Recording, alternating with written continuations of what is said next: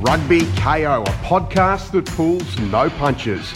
We deliver rugby insights from passionate enthusiasts from the grassroots to the global game. Players, punters, professionals, and partners providing uncensored opinions on how the sport of rugby can thrive again.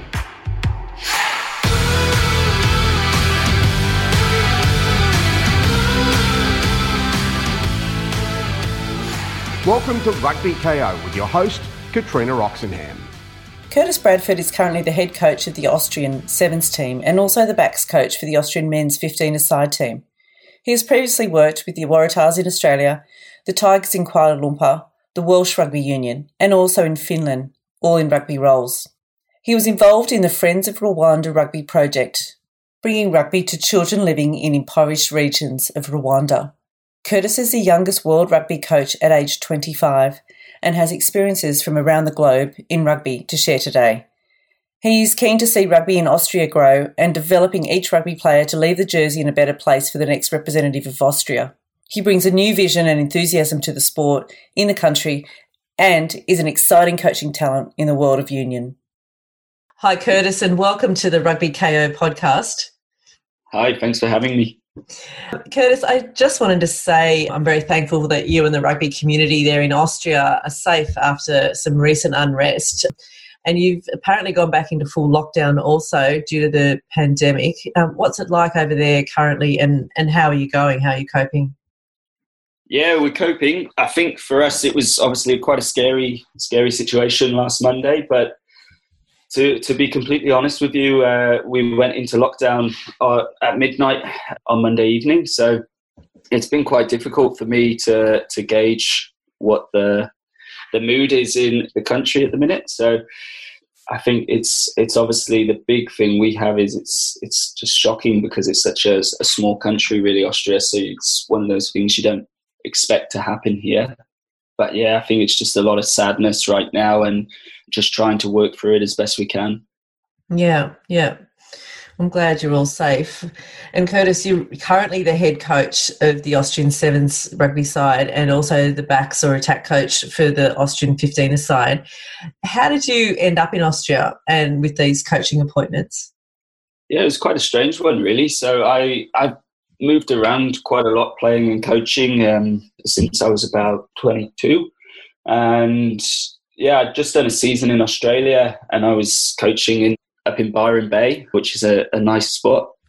And yeah, we just kind of finished the season there and I was I was keen to come back to Europe and be a bit closer to home and I was looking around at opportunities and yeah, randomly one day just got an email from the technical director here and yeah, we had a interview. I was staying in a, a, youth hostel in Cairns at the time, and we had a Skype interview, and yeah. it was quite eventful, quite lively in in my background. About two weeks later, I ended up flying to Vienna, and we had a national team camp that weekend, and haven't really looked back since then. Yeah, you must be one of the youngest national coaches going around in world rugby. Do you know? No, I'm not too sure. People have said that to me, but yeah, I think it's the head coach of the men's 15s. He's only a few years older than me, so I think he he's probably a bit a bit annoyed that he's in second place. If that's if yes.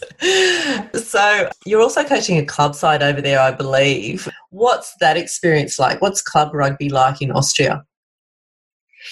Yeah, it's a lot of fun. They're a great, great bunch. We don't have a, a full women's side, so so I tend to focus more in our men's team, and they're great. They're they're a great, enthusiastic bunch.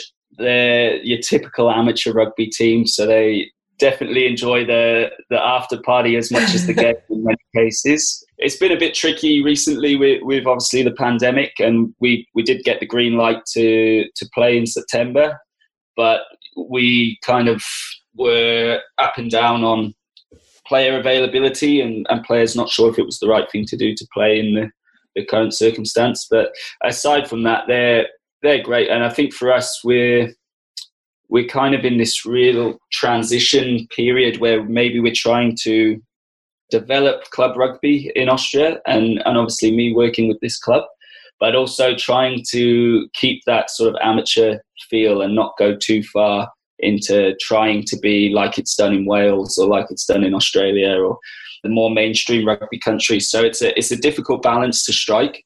And me being very competitive, I sometimes forget that these players are amateur and, and are just doing it for a hobby. So, mm. but they're yeah they're terrific, and I've got to say it's going into my third season now, and I think in fairness to the players, they've really bought into what what my ideas were, and they've come with a lot of ideas of their own, and yeah, they've improved a lot in this time, and I think that's that's down to them really and their their commitment and work ethic.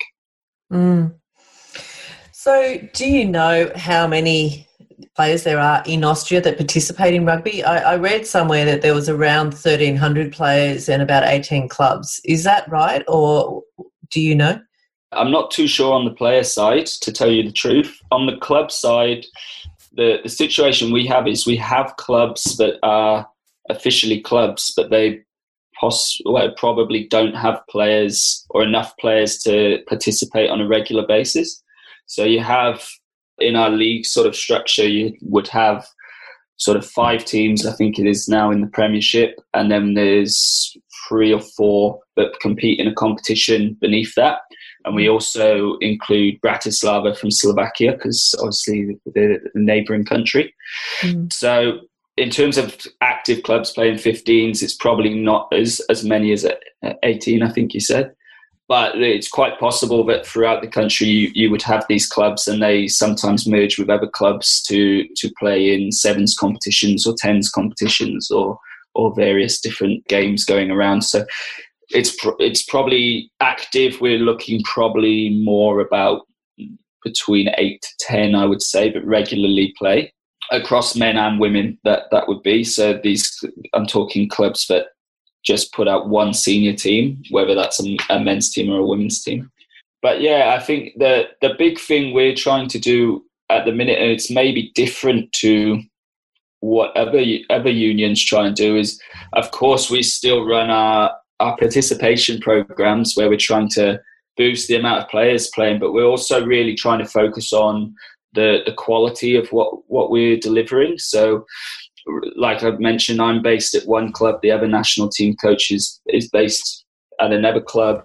We try to the best of our ability to support the the other club coaches as well. So, what we've really tried to, or the union's strategic target there is to really improve the the quality, if you like, of what's being delivered. And the hope is that through that we then develop the, the talent we've got, but we also retain a lot of that talent. Mm. Whereas, you know, you see it in, in some places where you get a lot of people go to a club, for example, but then it's maybe not as enjoyable and they maybe drop off and, and you're back to square one trying to recruit players. So what we've tried to do is we are still doing our recruitment program, but we're really focusing in on how do we retain these players? And we figured the best way is to make the sessions as high quality as possible and try and develop them as as quickly as we can, but efficiently also. Mm. Yeah, it's a good approach.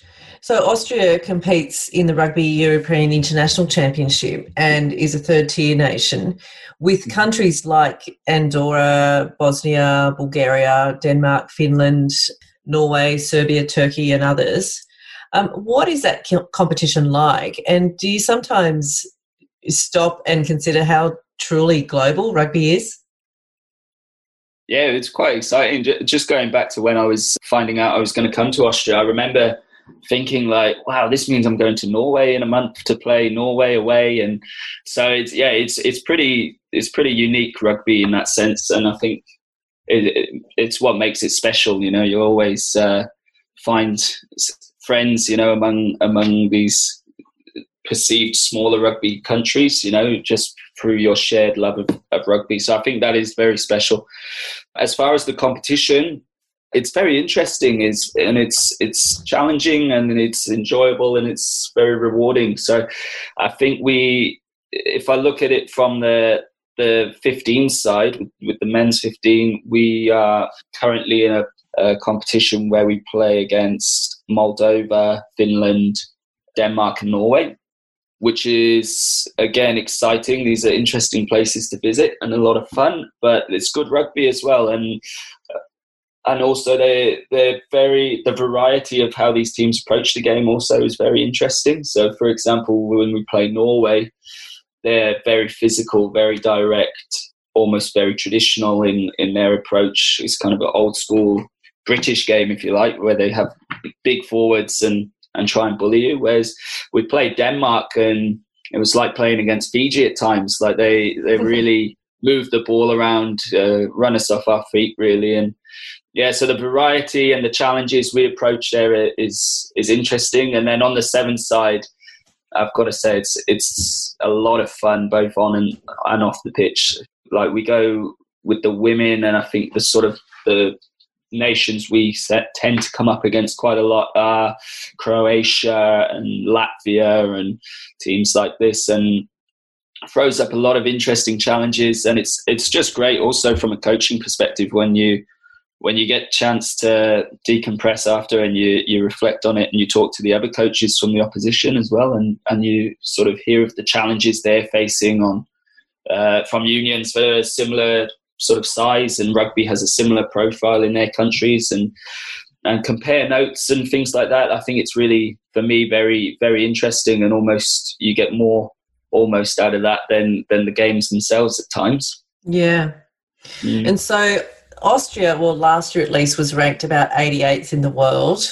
What are the goals moving forward in relation to success on the field? Now, I think that is the 15 aside, not the sevens. Uh, is there is there a hope or is there a goal, a medium or long term goal that Austria can perhaps compete at a Rugby World Cup side? Sorry, tournament. Yeah, so I think yeah. First off to that, I would say, in fairness to Rugby Austria, they were actually ranked a little bit higher before before we came in, and we we kind of made the decision that we wanted to really focus on building something special with Austrian-based players as best as we could, and and trying to really develop something over a period of time. So we weren't necessarily going in and picking the best players to try and win on the first couple of games. We wanted to try and develop something that would be more sustainable over a longer period of time. And obviously, when you do that, there's there's you know uh, repercussions to that short term where you know we lost a few games we dropped down the rankings slightly but it started to pick up and then uh, typically now we we've gone into this pandemic which has parked things slightly mm. so on the 15 side that's that's kind of what our vision was as as we came in uh, as a coaching group in terms of rugby world cup i think if that was going to happen it would be a long way off like i think we yeah, we we would have to. I mean, I'm not even sure if it is possible for the next World Cup at the minute. Possibly we've already blown that chance. I'm not sure. So I think if, if we're talking about this, we're talking yeah 50 50 plus years away. So what we really need to try and do from the point of view of the existing coaching staff and the existing player group is just try and lay the platforms for the next group to come through and just try and well, it sounds a bit of a cliche, but leave the jersey in a better place than where we found it. And if we're doing that and we're doing our work in the pathways and, and with the academy teams and the, the youth teams, then the next wave of players coming through will be of a better quality perhaps and then they can take it a little bit further and i think that's probably the approach we need to take as a smaller nation mm. i think also though as as i've heard other uh, coaches from from similar sized nations say. I think in terms of short term, you're probably going to experience more success in sevens, possibly because obviously there's less players you need. So in terms of travel costs and accommodation costs, if you want to have a camp, that that's just a no brainer, but it makes it easier. But also, I think it's something where at the minute it's it, a lot of these countries are just starting to realize this. So if you move quickly, you can just maybe get ahead of the curve slightly. Yeah. And I think that that would be something that we've talked about in strategic meetings, for example, and said, you know, short term, perhaps the sevens is somewhere we can we can have a little bit of success while building and developing our 15s program at the same time. So it's not something we want to do at the expense of 15s. It's something we want that will complement 15s ultimately make us more competitive in rugby, whether that's sevens, 15s, touch rugby, whatever it would be. On the women's side, it's slightly different because the women's side don't have a 15s national team. So for them, it's it's a lot more straightforward that we we really focus all our efforts on sevens. And the women are, are coming along nicely. In fairness to them, they they were relegated a few years back, and then we had sort of in my first season. Then we had a the opportunity to promote to the the next highest tier but only the top two go up, and we came third. We won the bronze final, which for us in our first year, we had a few new players in the in the mix. It was it was a good start and a good platform for what we hoped this year would be us pushing on and trying to promote. Obviously, that's been paused for the time being, but we're hopeful that with the right preparation and the right approach to, to the next tournament, we can hopefully get in those top two spots and, and promote back up to the, the trophy, which is the, the tier they'd come from previously. Mm. Yeah, there's some great plans there for Austrian rugby overall. What are the main other team sports in Austria that you're competing with, rugby's competing with, in terms of participation and attracting new players and keeping players? Is it um, football? Is it uh, you've got skiing there? Like, what are the yeah. sports that people are attracted to there? Yeah, well, obviously skiing and other winter sports are, are massive in Austria. In terms of team sports, we tend, I wouldn't say we compete with football. I think football is the, the biggest team sport here. So you don't really compete so much with football. I think football's kind of for now on its on its own. But yeah, in terms of team sports, we you know we get a lot of players who come to rugby. If we go back to the club team, but I'm working with Graz, we we have players who come in from other sports and you know they come from all all different backgrounds really and all different sports. So we've had basketball players come in we've had lacrosse players come in. We share a field with the lacrosse team and also an ultimate frisbee team. They even play quidditch on that field sometimes. So there's all sorts of uh, yeah. weird and wonderful sports going on but yeah, I think it tends to be the thing we have in rugby Austria is you tend to get players who either have tried sports and not really found their sport yet, and then come into a rugby environment to try it, or you tend to pick up players pretty late in life. I say that loosely because you know if they're coming in and they're playing at 21 that's not late in life. But in terms of developing a rugby player as i'm used to in, in the uk and other sort of tier one nations you would have people playing rugby from six seven years old. So the amount of time you have to develop is obviously far far greater. So i think that's partly the problem we we have is we tend to get players from other sports because they haven't quite found their their niche yet or you get people who uh, maybe slightly later in in their development and they think, oh, well, I'll give rugby a go. So this is another big thing we're trying to work on at the minute. We try to put in more opportunities for junior rugby. We're, we're trying to sort of restructure our schools program and, and stuff like that at the minute. So hopefully that then helps us widen the net at an earlier age then so we can get those players in sooner and and get ahead of other sports, you know, rather than not taking players but waiting for players to come to us from other sports we can actually go out and recruit them as children then and, and make them fall in love with the game at an early age mm. so you've had a career where you've been in australia and you worked on the far north coast i believe as you mentioned byron bay and, and surrounds you also worked in Kuala Lumpur in Malaysia and also Finland and and also with the Welsh Rugby Union. What were those experiences like? You know, working globally, and we, we do you take away specific things from those various countries, and and what are some of the standout sort of experiences for you in those places? Yeah, I think for me, um, so I, I sort of started coaching at a really young age while I was playing, and that was what took me to Finland. Uh, I was originally a player, and I started doing a player coach job there, and really really enjoyed it, really liked the challenge. I, I, look back at it now, or I think it's six or seven years on now, and I completely cringe at how I would have coached things. I think that's normal. But I just loved the experience and I was hooked on it. So when I went back to Wales, I, I ended up getting a job as a, a development officer with the Welsh Rugby Union. and I was based in the school I'd attended as a pupil, and the club I was working with was my my old club, uh, my my the only club I played for in Wales, and I loved it for two years. I absolutely loved it, but I think I got to a point there.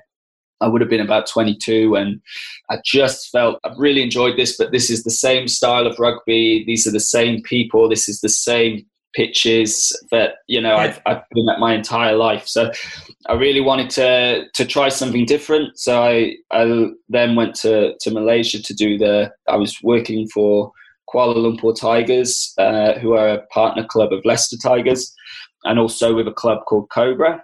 And this was just such a wonderful experience. I, I go back there basically every Christmas to run a camp for the Cobra Club, and I just loved it. It was a real eye opener off the field culturally, uh, you know, from a little rural farming ca- county in Wales, and then going to Kuala Lumpur was yeah completely out of my comfort zone, but loved it. And the rugby side of it, very similar. I think the the thing I loved in Kuala Lumpur, and it's the same to a point in Austria, is when you coach in Wales or Australia, the, the pathways are very set and the way to do things is, is very clear and it's black and white and, and you don't really get the freedom to go in and out of the, the those lines, you know, whereas in these these smaller rugby countries, you have a lot more freedom. You can shape what development looks like in this country and how what's your approach to development. So it gives you a lot more freedom.